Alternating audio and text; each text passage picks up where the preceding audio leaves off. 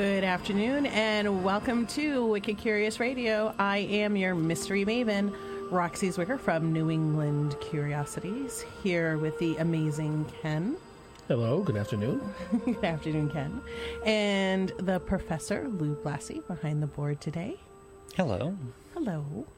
And uh, you are finding us on many different places. Of course, Facebook Live. So if you have any questions for us today, you can pop into the Facebook Live chat. We are also on Buzzsprout, iTunes, AnyTalks.net, and 102.9 FM HD2. And Wicked Curious Radio is a show about everything mysterious, spooky, haunted, metaphysical, and anything else that comes across our path that rather tends to be intriguing as Anything were. wicked curious. Anything wicked curious. Nicely done, Ken. On today's show, uh, we are going to be talking about the infamous Coconut Grove fire in Boston, Massachusetts. that happened back in November of 1942, and the legacy of the fire, the ghost stories therein, and a new film that has just come out documenting the story. So it should be a very interesting discussion mm-hmm. later on. And of course, we're going to get you caught up with all things New England curiosities, as there are many things happening in our little realm of the world right now. And one of the most recent things happening is the feedback on the Emmy nomination party The Woodland Alchemy movie. on the Woodland Alchemy movie. Yeah, which some good news. happened- which just happened last week at Casacana, uh, located in Allston, Massachusetts. Beautiful, artistic hotel along place. the Charles River, which Mm-hmm. was a, a a lovely drive, and it was so it was so nice to look out on the river and see everybody out there boating and jogging and all the flowers Sailing, in yeah. bloom. Because we had plenty of time to enjoy that while we were sitting in traffic. right.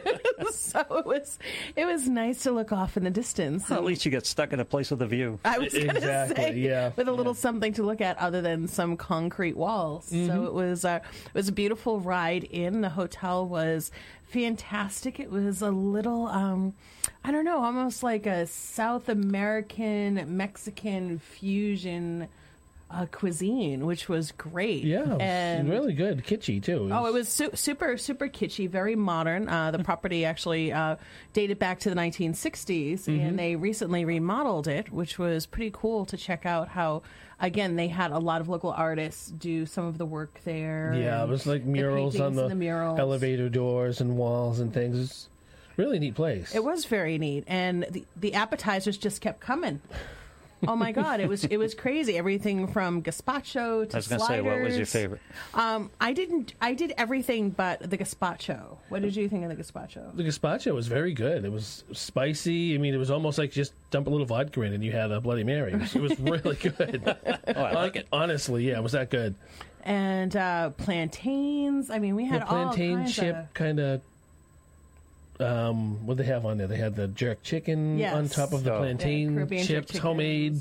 oh yeah, everything. The food was amazing. Um, Yeah, what, were- what were the sliders? They were they were delicious. Oh, the, the the the little the little burgers had like Yeah. a um, freshly made slaw on them, and there was like mango. Mm-hmm. They and- had some kind of corn puff Yeah. thing, and it was just, yeah, it was really good. it was yeah, it was very it was very unexpected because you, you never know what you're yeah. gonna what so you're gonna get. I mean, it's the Emmys. They put on a good shindig. Well, they did put on a good shindig, and um, it's fascinating the way that they do it. Is you know you you sit there and you chat and you have your appetizers, and they tell you a little bit about the Oh, and organization. the and the bar. Don't forget the bar. Oh yes, in the bar. Yeah. So so we got some drink tickets, which was nice. You were just hitting on it. It got me curious while you're talking about it. Who the hell are the Emmys anyway? Who puts this on? they are. the the National Academy uh, for Televised Arts. Huh. So and it's it's the same organization all across the country. that, You know, you hear about in Yeah. California. Yeah, this is, we were. You know, we're part of the New England chapter. Yeah, so we're uh, we're in the New England chapter. So the way they work it is, um, each region judges another region. Yep. So like we were judged uh, by the Midwest Oh, I see. chapter. Interesting. And so when when it comes back around, probably later this year, because they haven't had theirs yet, then we'll have the opportunity to judge other entrants, which is pretty interesting, depending Yeah. on what category you've actually submitted your interest or expertise is. So when you become a member, you fill out the survey, and they want to know what what interest you have in the film industry see, yeah. and what experience you have as well, and then what you'd be interested in judging. And one of the things that they really push in the industry is up and coming filmmakers.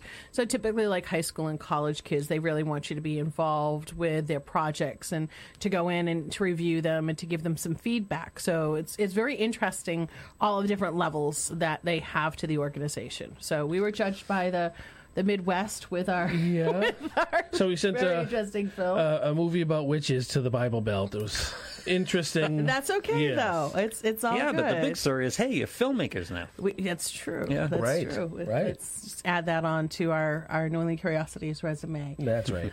So um, we went through the evening, just you know, kind of chatting with everybody, and they did a link up with the party they were having up in Portland, and then you'd think it would be this, you know, big grand announcement where they would call you up and you know have it all lit up on the screen, and essentially once they've made their announcements of you know thank you everybody for coming and here's a little history about our organization then they pass out these little binders. These packets. these little packets. And everybody's like going through this packet of like 100 pages at breakneck speed Looking for to your look for your film name Oh, so and your that's how, you, category that's how you get get told. that's how you get Mm-hmm. told Wow.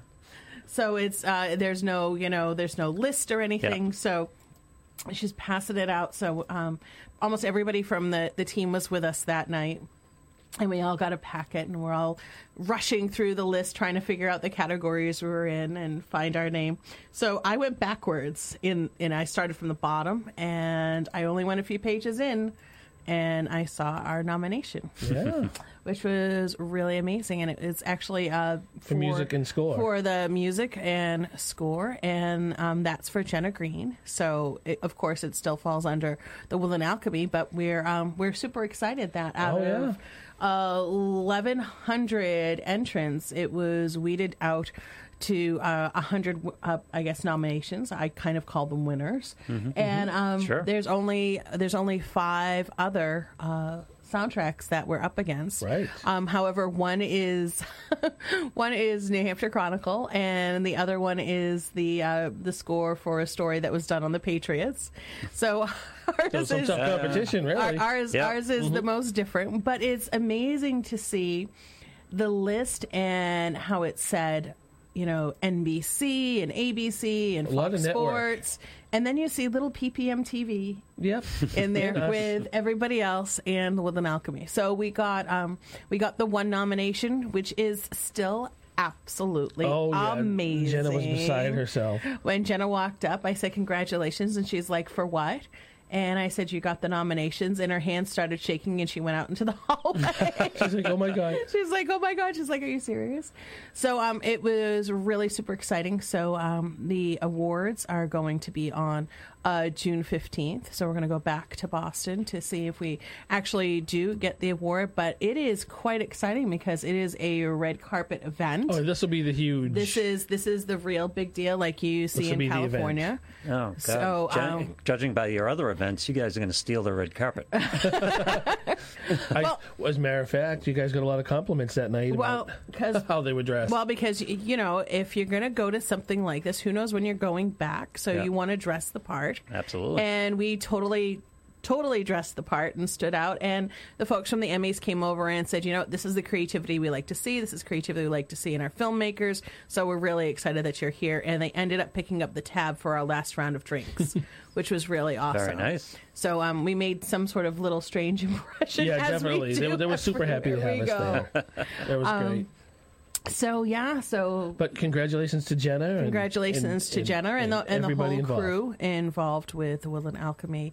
Um, great job, everybody. We're just we're so proud and so thankful to be Happy to be on this journey, and really really happy Mm-hmm. to be nominated. So um, no matter what happens from this point out, Jenna will always be an Emmy nominated artist, That's and right. the film will always be Emmy nominated as well. So So- Congratulations. up and up, Yeah. super excited. so yeah, super super excited, and um, thank you so much for everybody who also came that night. We had uh, just a great team with us, which was Yeah. so wonderful and so uplifting, and we greatly appreciate all of that. Um, I think one of the interesting takeaways of the evening was the next film's going to be even better. Right? Oh yeah, that was that was the rallying cry. Yeah. Yep. So um so we're all we're all very very excited and this definitely exceeded anything that we could have possibly hoped for and we'll keep um everybody posted with what's going on with that. I also want to thank Bill Humphreys just for being there. Yes. as part of it because he's he's just has the the experience and expertise in this field that He- just he helped us along. Yep, and he is he is now very sadly the former executive director of PPM TV. Well, he retired. Yep. Well, and I was I was just going to say, but he's not stopping because Nope. he is continuing on his own film journey, which he started back when he was seven years old, and he has currently five Emmys and a whole bunch of other awards, and it was just great to have Yeah. him on board with Well, us. film and theater. Film, yeah, of Mm-hmm. course, film and theater. Very talented guy. So, um, if you don't know about the Woodland Alchemy, you can go to thewoodlandalchemy.com and check out, of course, the trailer, and you can follow the journey of the Woodland Alchemy. And when it comes to a screening near you, but that's um, that's one of our big announcements Yeah, from last year. be part week. of that magic. Be part of that magic as we get ready to re- wave the magic wand again. so, speaking of magic wand, did you know what's happening this week on the calendar magically? No.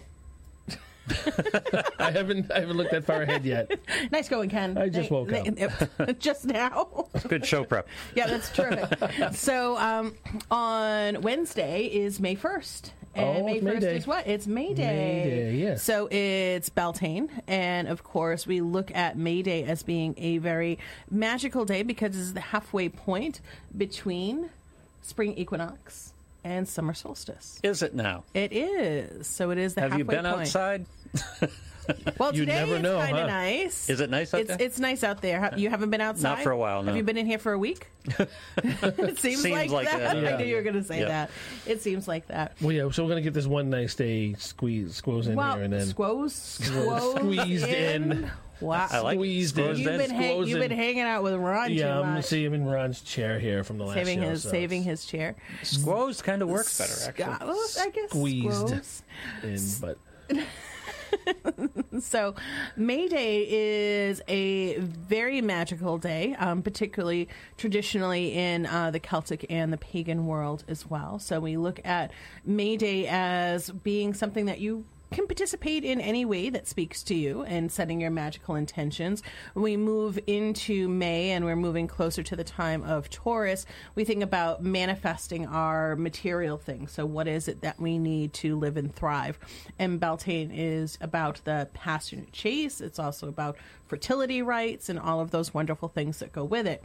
So, one of the things that we were actually talking about in Circle last week is a long told tradition is that on the morning of May Day, so May 1st, you go out in the morning, and whatever moisture is in the grass, you take and you put your hands across the grass and then you put it across your face, and it gives you fairy sight. It's also supposed to bring you luck, and it's supposed to be a youthful elixir. So, of course, so roll around on your lawn, people. so, so that's Right. what, that's what all of my my ladies in circles Oh, no. said. So they're like, we're all gonna go out and roll in the grass. gonna go face plant in the grass. However, one, one of them told me she's she's like, well, I have a septic tank in my yard, so I can't use that side. No, don't go over there. The there. wrong kind of moisture. Just completely wrong. Yeah. So, um, so one of the rituals is to go out and to collect the moisture on the grass, and of course, if you wanted to put that in, um, you know, in a sprayer with some magic water, you can go ahead and make a spray for luck. So it's like one of like these cool little rituals that you can do. Some May spray. Some May spray. well, yeah. What do May I spray. get with my fairy sight? What do you get with your fairy sight? Yeah, what a fairy see that I don't see? What's my upgrade? Uh, well, you're supposed to be able to see the fairies with the fairy Oh, sight, and you're al- also be also be able to see like lucky opportunities. You'll be much more tuned in with the energies that would benefit you. oh, okay. Because it is again that time of manifestation. I'll be more opportunistic. Yes, Yeah. yes, that's that's the idea.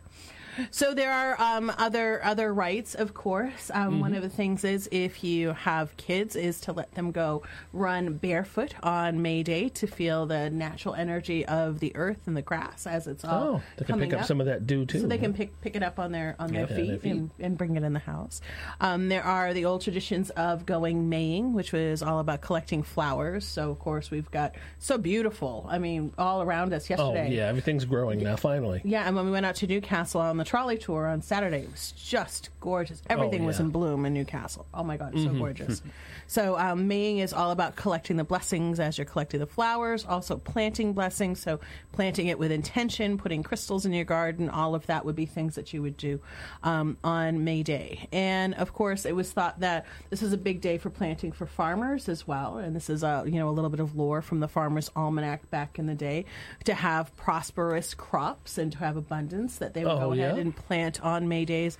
A Again, being bountiful that year. yep for the bountiful year to make sure that it's on again that that halfway point. And there were even Celtic rites that took place on the day where you would have the battle between spring and winter energies. And of course, spring would always win to help usher in the summer. So Mm-hmm. there's a, a lot of rites and rituals for May Day. But there's also the maypole. The maypole is The maypole, very traditional. yep, which is very traditional, and it was it kind of fell out of favor for a while because of the connotations of wrapping the maypole. But again, Mm-hmm. it's all about blessings and bringing in all of the energy that you want mm-hmm. for the Again, season. you know, fertility, right? Right, it is a For the- fertility rite. for the earth and for for everybody. Absolutely. So those are some of the rites and rituals for May Day, which is coming up this week, and of course we also have the new moon this week. So it's a time again to think about the intentions. Uh, there's some funny things going on in the universe with Saturn right now as well. so uh, What's that scamp up to now? so that is uh, that is all about hard endings, like drawing the line in the sand. Um, that things need to come to an end. So the day for Saturn, of course, is Saturday, and um, there's been a lot that have been that's been coming up for people in kind of my world about drawing the line in the sand and not going back to Yeah. situations that were toxic, and that's a lot about what's happening with Saturn right now. So people are finding that they're really being pushed to their limits, and that they have to say, you know, no, no more. Point of no return. Point of no return. Exactly. Exactly. So there's a Draw that line and make that choice. yeah, absolutely. So there are some cosmic things happening out there in the universe to support you wherever it is that you are. And uh, if you want some more information on kind of the cosmic forces that are around you in particular, we don't talk about it much on the show, but you can always come and sit down with me for a reading. I am in Portsmouth at both the Divinity Lounge and at Deadwick's, and I've gone back now to reading more of the traditional tarot. For a while, I was reading um, the Well Worn Path, and the folks that created that deck, particularly the Grimassis. Raven Grimassi has passed away, um, very sadly, so I've stopped using that deck, uh, just kind of in memory, and now to preserve it because he actually signed my deck. So I've Yes. gone back to to good old tarot, which is so blunt and so clear that sometimes it freaks people out. So I do um, augment that with the Lenormand deck that I have, which is very, Yeah. very beautiful Victorian deck. But Yeah. if you want to read it, you can go to newenglandcuriosities.com and check out the site and Do you see what stick with a deck for a while, or do you just get up one morning and say, "Yeah, something new today"? Um, I'm taking this one out today. Well, you know, uh, it's actually a little bit of both. Sometimes I have usually like three or four decks like at my fingertips when I go to sit down and do a reading, and I'll try to sense the energy with the person in Yeah. which deck it is that I should use, and it's kind of weird. I'll I will actually ask the deck like, is this the right deck to use, and I'll put my hand over it. Um, but I think I've I've kind of re- really rekindled my love with tarot. So right now I'm doing Yeah. tarot as my primary, and then I'll augment it with another deck. So typically, what I do is I'll you know go through the reading with the tarot, and then if there's deeper questions or clarification, then I'll use another deck to come in and answer those to really kind of give a well-rounded view before I assign homework for the reading. She So- reads. She reads just about anything anyway. Like I said, I'll read gum on the street. Yeah, throw some you know sugar on the table and she'll read that too. I Yeah, will. so, well, you yeah. Mm-hmm. can. What, It's but it's what you assign when it comes to divination. It's what you assign the symbolism to. Mm-hmm. So you know, even one of the things that I teach people is how to read corn kernels. Like you know, even number is no and odd number is yes. So you can cast corn kernels, which was a tradition that was also done back in the day. So if you can def- Well, you define just pull out a handful and cast them. And, Yep, and set your intention, and then the Mm-hmm. way that they land in the casting may also give you some information, whether it's a, a letter or a number or an image that you see as you've cast them. So if you can define a divinatory meaning to something, then you can use it for divination. So there's, I mean, there's so many things. You know, bibliomancy. You open up a book, and the first lines you see are the answer to the situation that you're in. Um, there's, you know, obviously tea leaf reading. There's so many different things that you can do. Well, she does this great thing that I find pretty cool that um, she that she just does on her own once in a while. She, a thing she calls junk draw divination. It's it's Nice. awesome. it doesn't sound I've, great, I've, but not? I've coined that term. yeah, it's it's amazing. You want to tr- describe that? Oh, do you want me to a talk little about bit? jump, jump draw Just a little bit. Yeah, it's it's super cool. Anyone can do this. Yeah, anybody can do it. So we we all have like crap in our cup holder and crap in our pocket, like you know whether The it's a drawer in the paper clip or a pen Yep. or whatever. So similar to what I was just saying is to set a divinatory meaning to it. So your pen might represent communication. Your paper clip might represent putting things together. Right. A coin would represent prosperity. You know, a lint might piece of lint might be something that's getting in the way that you Right. need to clear out. And uh, for me, I have all these weird things in a box, and I'll reach into the box and think of my question and just pull them out and cast them. And the number of items that I've pulled means something to me, numerology. Yep. Uh, also, again, the shape of things, and then the items that I've pulled out and the placement of them. So if there is you know, say there's a paper clip on top of a coin. So that means my prosperity might be being blocked by something that I'm trying to put together. So I need to get You're it missing together. some paperwork. I'm missing some, but it could be. I'm- Yeah. Could be. It could be. Maybe it means I need to do my taxes, which I've already done. Um, but you know, maybe there's far as I know. That's, maybe there's um, something more that you could do. So in looking at that that casting. And these are all objects that if you're carrying them they have your energy on them. They might have a meaning to you. So even you know same thing with casting crystals or mm-hmm. gemstones. It's the same idea that there's a meaning to all of them and the way that they land and what you're looking for. So we all have i mean we all have junk. We all Yeah. have you know a junk drawer. We I mean, all have, have like little like animal figures and stuff, which Oh, you know oh, yeah. standard meanings for you know animal mm-hmm. animal meanings, Yep. things like that. And you might find, you know, if you're looking at something similar in Appalachian folk magic, it's called casting the bones. And sometimes it's not actual bones, it's items, although many times mm-hmm. it is. Yep. So it's it's all in to me, it's just junk drawer divination. If you if you need advice on the go, then what's in your pocket? A lot of this is, uh, I, I'm guessing a large element of this is it's kind of a spiritual Rorschach test. It's kind of cleansing the mind's Yes. palate so you can see what rises up, right? Absolutely. Yeah. And then why are you carrying those objects? Yeah. So why are they in your pocket? Is there some sort of meaning that it's there to remind you of, or something that you should be doing, or an energy that you're in? So. I mean, we all, we all do. We're always pulling things in and out of our energetic field, and we don't always know why. So why not Oh, take a look at? book divinity. I mean, Yeah. Oh, yeah. divination. Oh yeah. Oh, that would be that. cup- mine cup would be horrible. Mine would take Yeah. like hours because my purse, which I, I don't carry as much as I used to, is just full of all kinds of stuff. That's Oh, a real yeah. test to the question: Why is this here? Yes. Yes. Yeah. Yes. And and that's where that's gone. like I haven't seen that in ages. Yeah. Um, the bottomless purse. So um, junk drawer divination. It's actually It's- something. Um, yeah, you don't even need you don't even need to buy a deck of cards. Just no, you don't. grab some stuff and throw it out and see what you get. It's true. It's about what we talked about before. It's about tuning in, right? It is. Just whatever it get, does that gets you tuned to the frequency. That's right. Yeah. But she'll teach that in her classes, and people are like, I never thought of that. It's it's pretty amazing. Yeah, I do that in um, divination two at Mm-hmm. Deadwicks, and teach people how to to do that. And um, everybody, I mean, every time we do that class, everybody pulls stuff out of their pocket, and and like nobody really has to even know what you're doing. It's kind of Yeah. it, you know, it's kind of like secret. Nobody knows that all of those things have meaning. Empty their pocket or purse and throw things out, and it's it's pretty cool.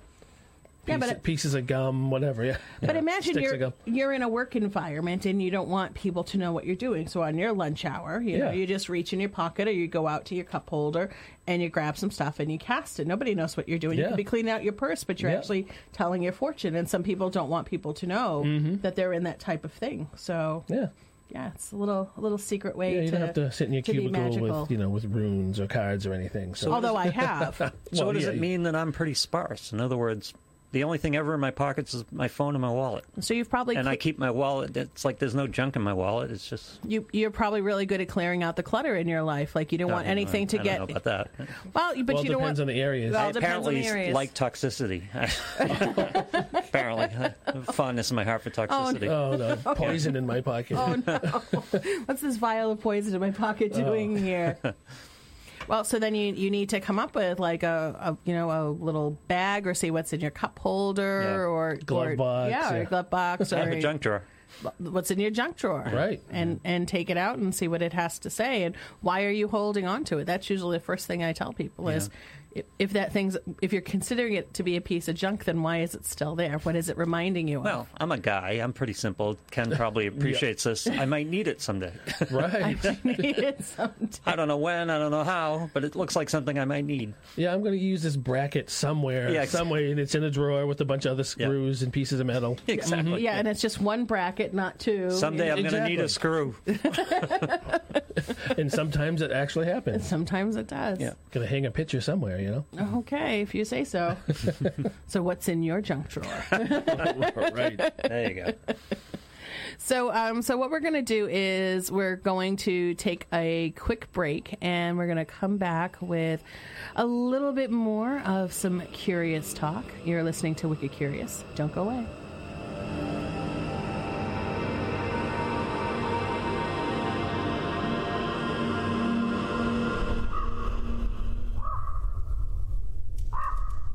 For the best in curious entertainment, you have to check out New England Curiosities, located in the historic city of Portsmouth, New Hampshire. New England Curiosities offers tales and tours of folklore, ghosts, and mysterious history, with author and historian Roxie Zwicker, New Hampshire's longest running and original ghost tour. Roxie has been entertaining the locals, visitors from away, and curious souls since 1994. New England Curiosities has been offering tours and special haunted events since 2002. Highly respected and thoroughly entertaining. You'll be talking about your experience for months to come. Discover why New England Curiosities is consistently on top of travel and tourism lists. Yankee Magazine calls the Shadows and Stones Graveyard Tour one of New England's top five cemetery tours. The Boston Globe says an experience with New England Curiosities is one of the three best alternatives to visiting Salem, Massachusetts. From scenic trolley rides to walking tours and speaking engagements, there's something for everyone. So join New England Curiosities and experience why they are consistently featured in the media, including television appearances on the History Channel and the Travel Channel. Check out the latest legendary tours and events from New England Curiosities at newenglandcuriosities.com. And be sure to like New England Curiosities on Facebook. Greetings to you, traveler. My name is Roxie Zwicker, and you may have heard of me being referred to as Maine's Mystery Maven or even New England's Scary Godmother. Creativity and curiosity are in my blood, always has been, and is a way of life. And I really want to share my creative projects with you. Just under 20 years ago, I began New England Curiosities, a tour and event company based in Portsmouth, New Hampshire. And it's given me the opportunity to connect with so many people. And for the past 15 years, I've been serving the seacoast of New Hampshire as a metaphysical instructor and reader. Two of the things on my path that I've committed to are helping to empower spiritual seekers and to share stories from and with curious folks. I know that community is powerful and we can create so much together. One of my projects is Wicked Curious Radio, a radio show that asks, You are wicked curious, aren't you? And also The Woodland Alchemy, which is a film that brings its viewers to a place of imagination, the unknown, and the mysterious. If you would like to help keep these projects afloat and keep us moving forward, you can check us out on Patreon. If you go to patreon.com slash Roxie Zwicker, you can find all of the magical things that we are doing. You can check out all the different levels of subscription and join us on our journey. So again, it's patreon.com slash Roxie Zwicker, R-O-X-I-E Z W I C K E R. And we thank you so much for joining our curious journey.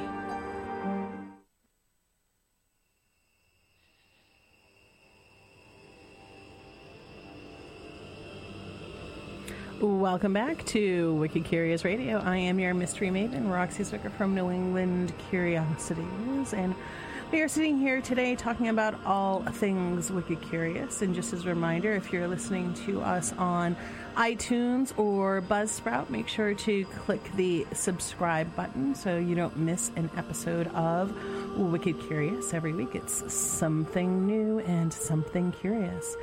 So it's kind of strange. I was thinking about what I wanted to talk about on today's show and getting back to some of the local history. And um, my mom had sent me a book a few years ago.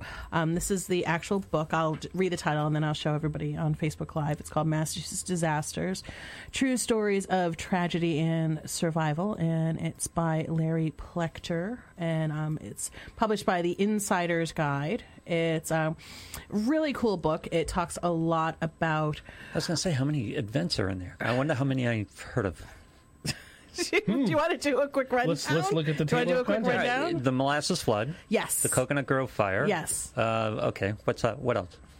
That's all you got. Boston Marathon bombing. Probably too early for Uh, that. No, this, this book Came up bef- is came up before that. 06. Yeah, the Thresher sinking. No. No, that wouldn't be Massachusetts either. No. Okay, let's so let's The, go co- through the 'em. cover was a giveaway. See what I know.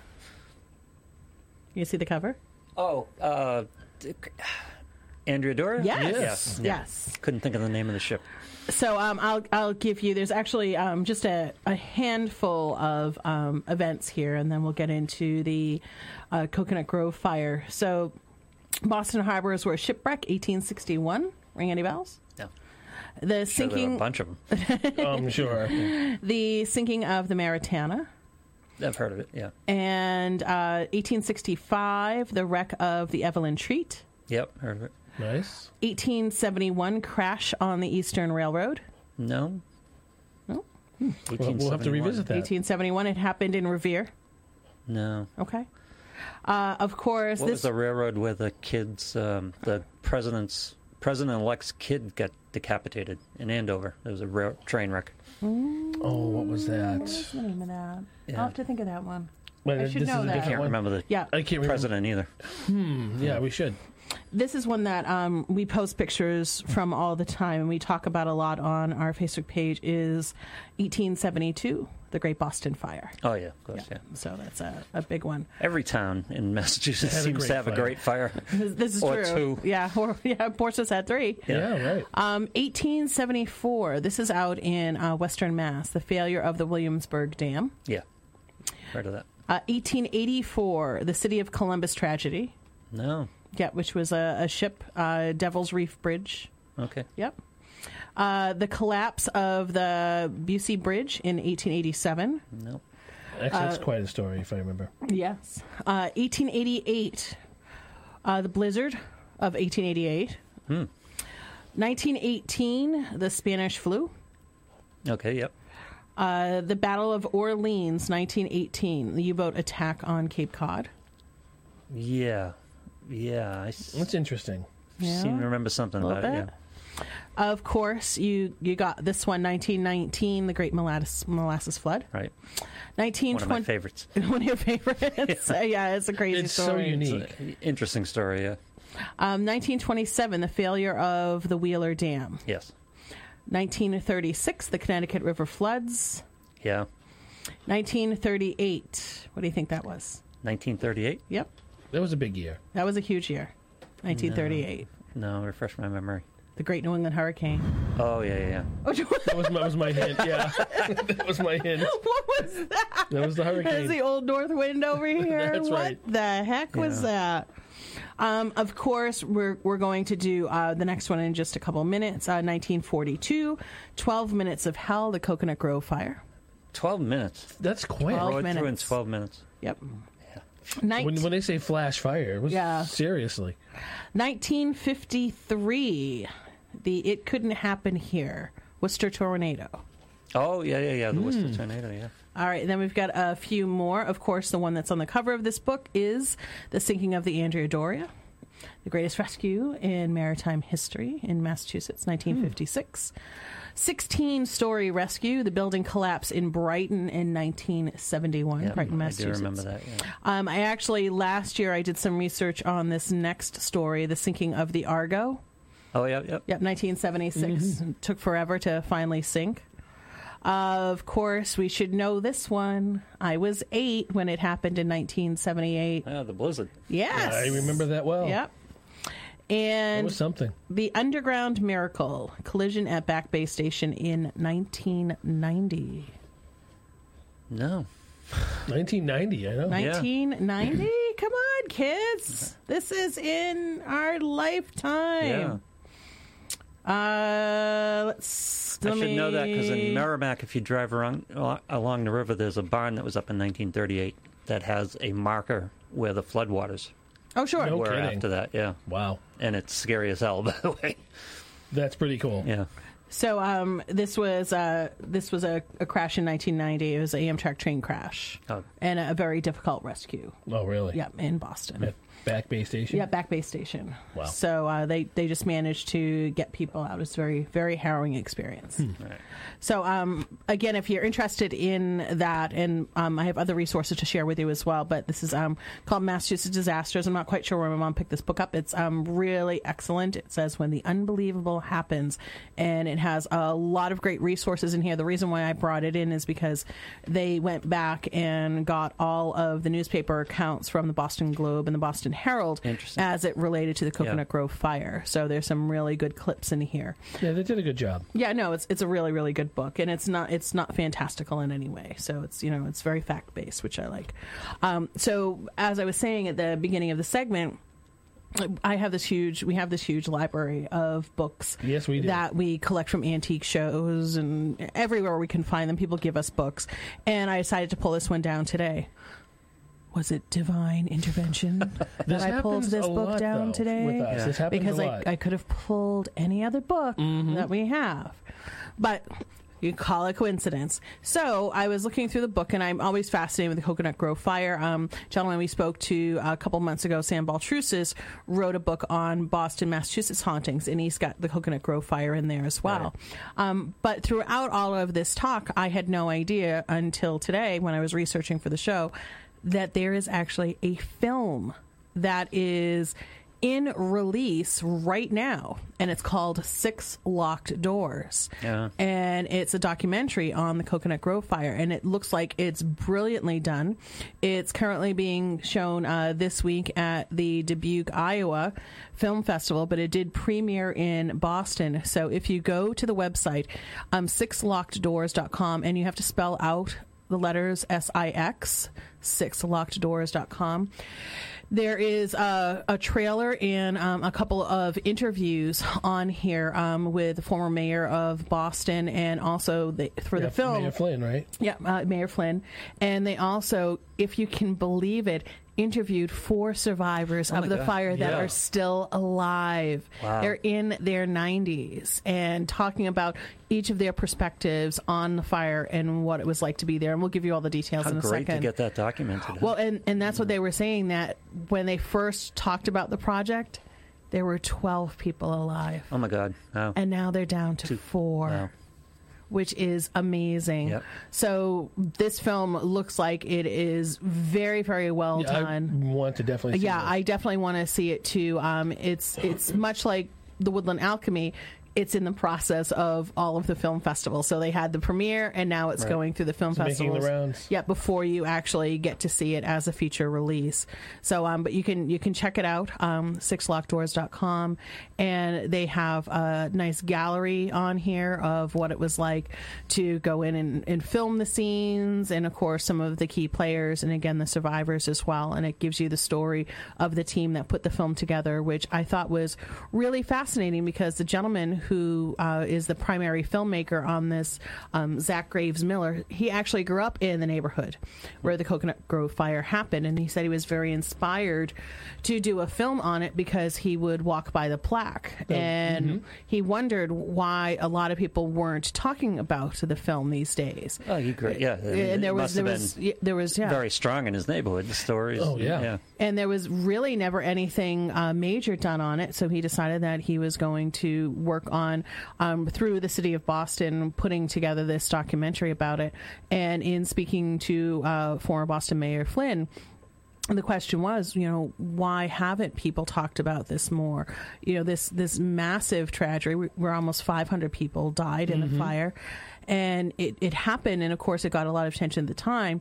But the two reasons they cited were that it happened during World War II. Yep. So the country was very preoccupied with things, and also it was uh, it was very interesting to hear the former mayor say that he believed in a very uh, kind of Irish belief that you know it's over, it happened, and you have to move on from that. We're on to Cincinnati.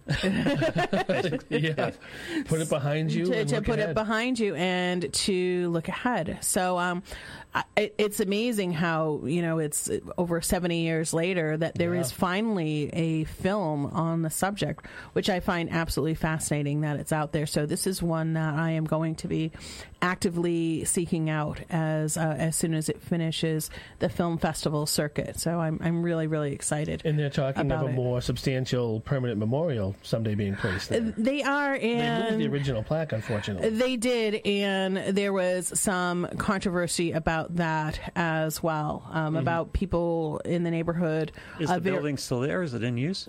Uh, so there's the Radisson Hotel that is there, and there's also a nightclub that is over there as well. It's a, a gay nightclub in Boston. Same same building. Uh, well, the building is, is gone, but they've okay. rebuilt And they've built rebuilt on the on the same exact site. Yeah. But there was some controversy, which I, I, I can't. This doesn't even enter into my logic.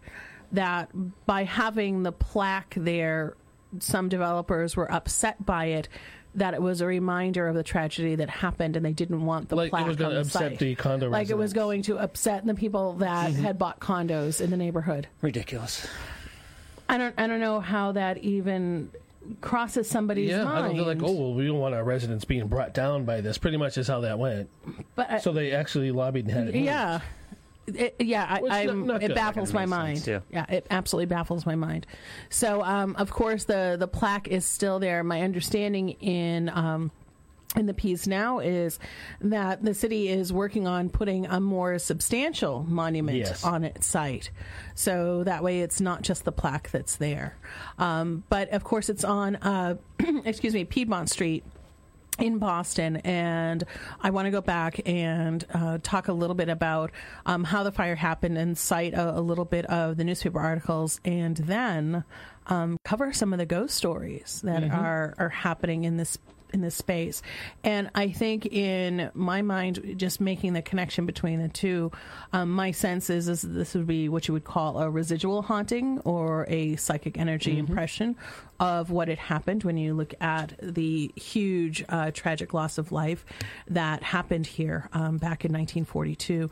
Um, also, if you want to see uh, an amazing slideshow uh, that goes along uh, with the fire, if you go to bostonfirehistory.org, they have a lot of photographs of the site and uh, a map so you can see um, what it looks like. So I'm just going to go back a, a little bit here um, to the this uh, book that I had mentioned previously. And uh, I, I love how they start the chapter with um, 12 minutes of hell. I, I can't even begin to imagine.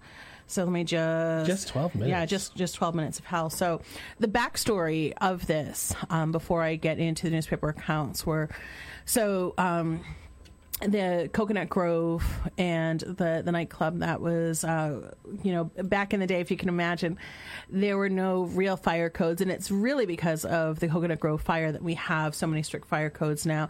But there was crepe paper hanging from the ceiling. There was, you know, just an overabundance of flammable materials that were there. Yeah, nothing was flame retardant N- back yeah, in the there day, was no. yeah nothing that was flame retardant at all, and of course lots of fabric, lots of curtains, and of, you have the story of the six six locked doors where there were supposed to be accessible fire exits, and they were locked and sealed shut. So keeping all that in mind as Yeah, well. there were nine doors and six of them were locked. Correct. Um, the building was uh, it was just single story, had a, a basement um, downstairs underneath, and they had these, you know, huge paper mache palm trees and just many many flammable objects that were in there.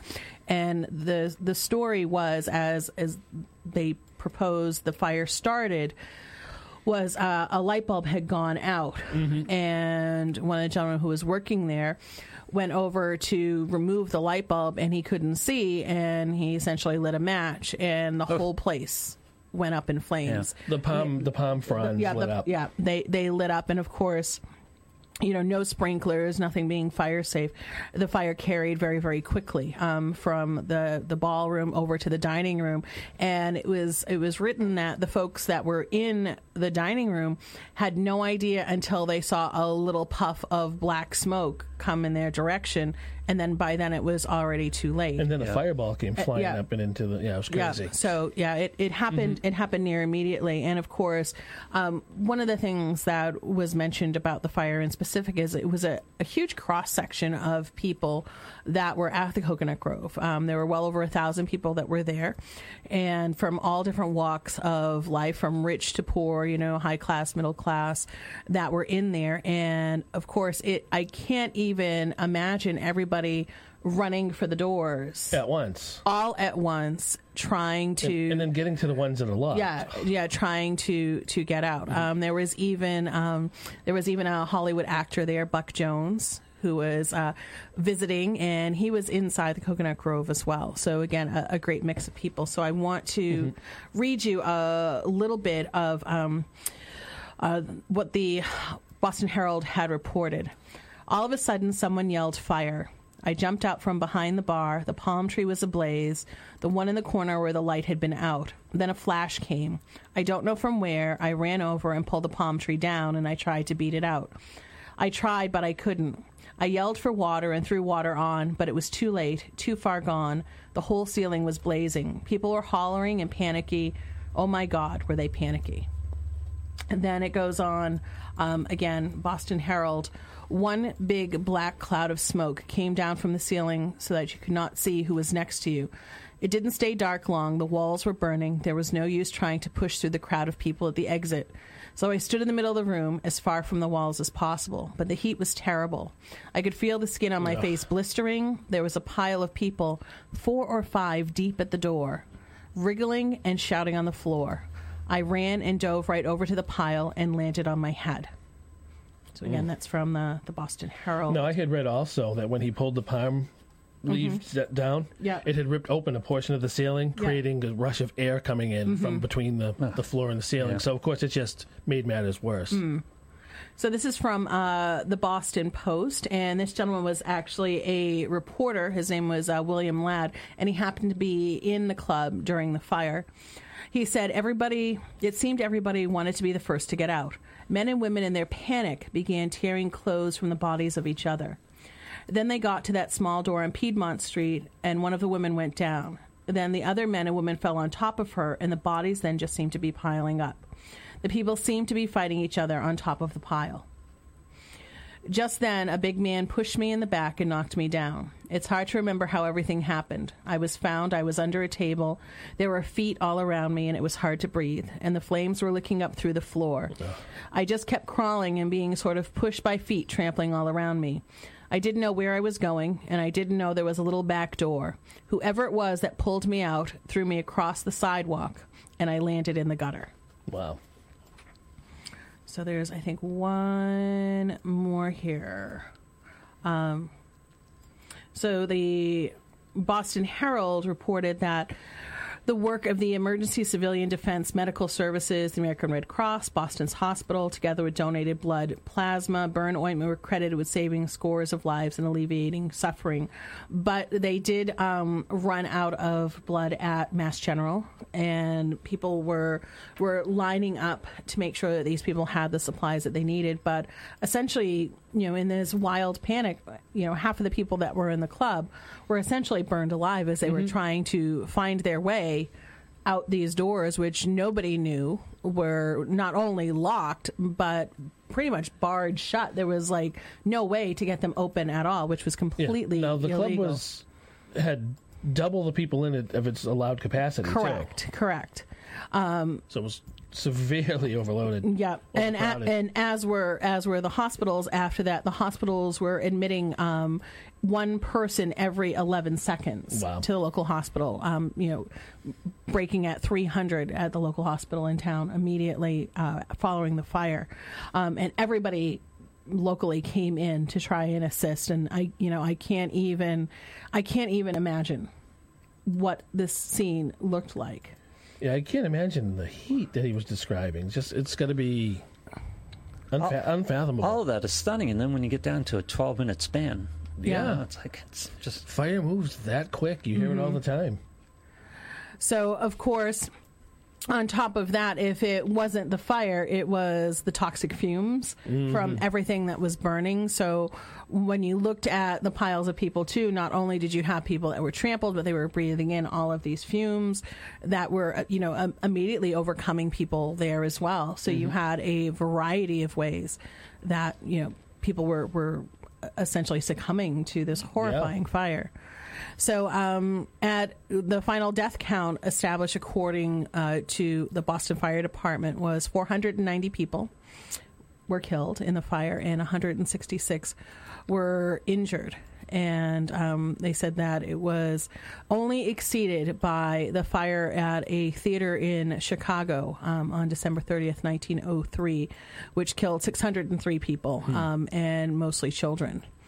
But um, I, I can't even imagine when they finally went in and found the exits were sealed off. They were blocked. It was you know flammable materials overcrowded. Um, just you know just amazing at the staggering number of people. It's And- amazing as many people got out as, as they did. it is, and it was it was written about in the newspaper that because there were so many people that were in there that it was hard to go anywhere in New England who didn't know somebody that was connected in some way to the fire that happened again in Coconut Grove because there was such a diverse amount of people that were there. So a lot of people were very connected to the fire that had happened, whether it was through friends or families or associates. Um, but then it, you know, it it kind of went, you know, went away after that. Um, and of course, it's the the site has changed quite a lot over the years um, with the new buildings that are there, um, the nightclub that is uh, in its place, the hotel that's in its place. So it's um, Jacques Cabaret that's there, and um, the cabaret had uh, started out as as as a club back in um, the late 1940s, and uh, now it's a, essentially a, a gay bar and drag club.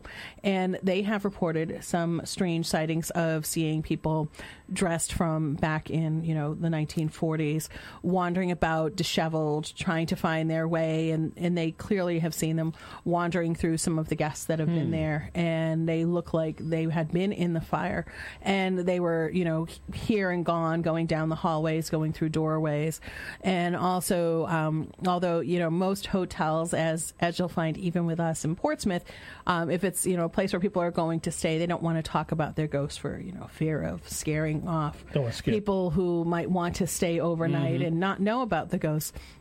But there are stories from the hotel there, and again, probably told more in a whisper of again seeing full bodied apparitions of people wandering about looking like they had been in the fire there. so, um, and both buildings are again they're they're right on site on Piedmont Avenue there.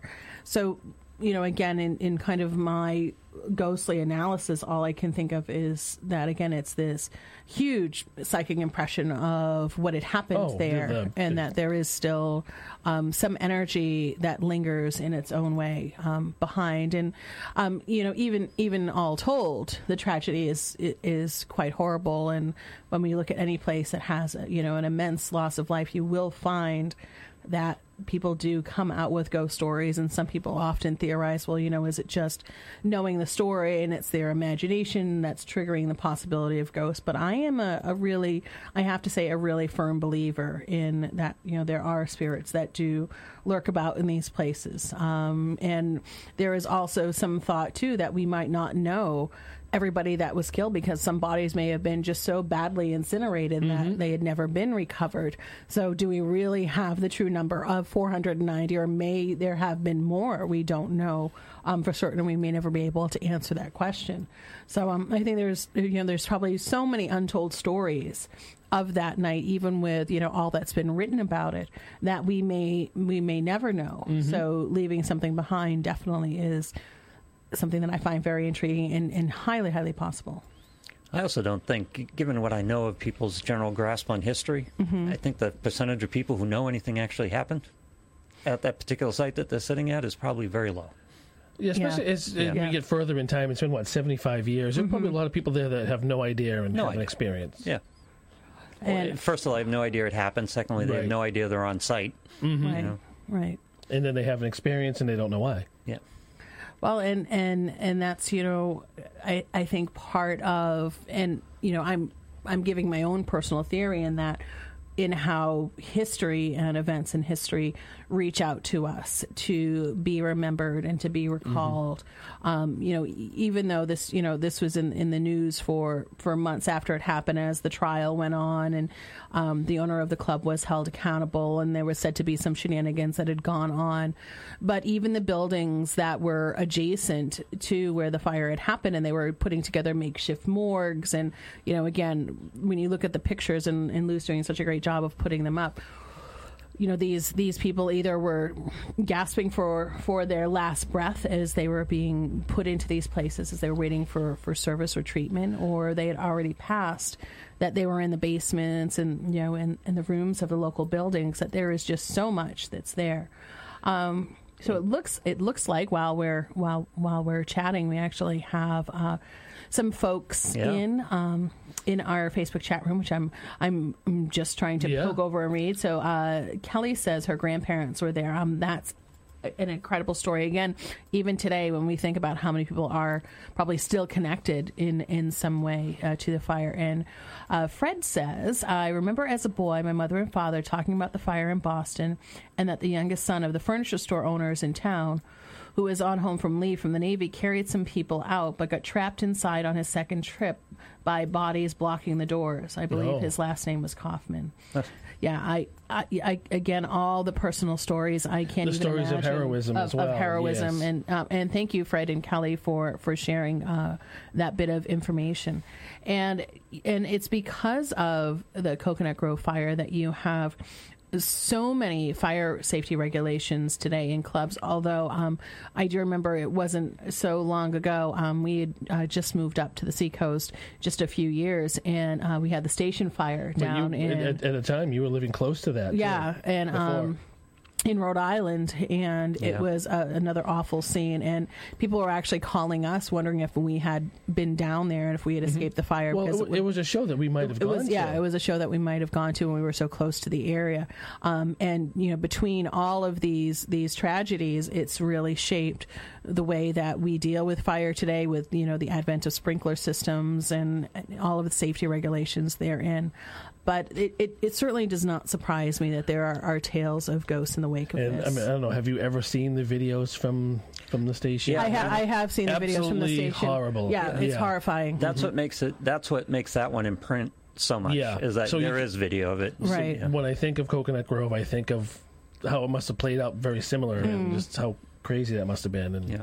ooh, Yeah. horrible. yeah, what Coconut a, Grove a- seemed like a much bigger room though, and And, it was, and plus, it had the basement level plus too. it had Right. the So, basement level. Right. so there would, yeah, what over a thousand people in there. Yeah, there were all over a 1000 Mm-hmm. people that were in there, and uh, it was a uh, 15 alarm fire, Yeah, I bet. and, and and fire departments came from from far and wide, and it just it burned out uh, so quickly that, that they just could not get in to to get everybody out, Mm-hmm. and uh, you know again, um, just the terror of thinking that you're coming up to a door that should be your escape.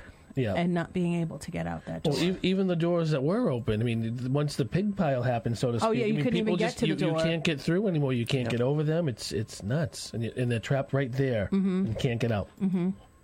So, um, as, as I mentioned, I, I really can't wait to see this film Yeah. um, about about the Coconut Grove, and Definitely. certainly, as I mentioned, um, you know, if you're the type of person and you're in the area and you want to go down and check out the, it, it's just a, a small plaque that's there and follow the story as to whether or not they're going to be putting a, a as what we like to call a proper memorial, um, Yeah. with even you know a list of names or more information. I believe the current mayor is on board with this. Yes, so, the current yeah. mayor is on board with that, and I'm, I'm very, very glad to hear that.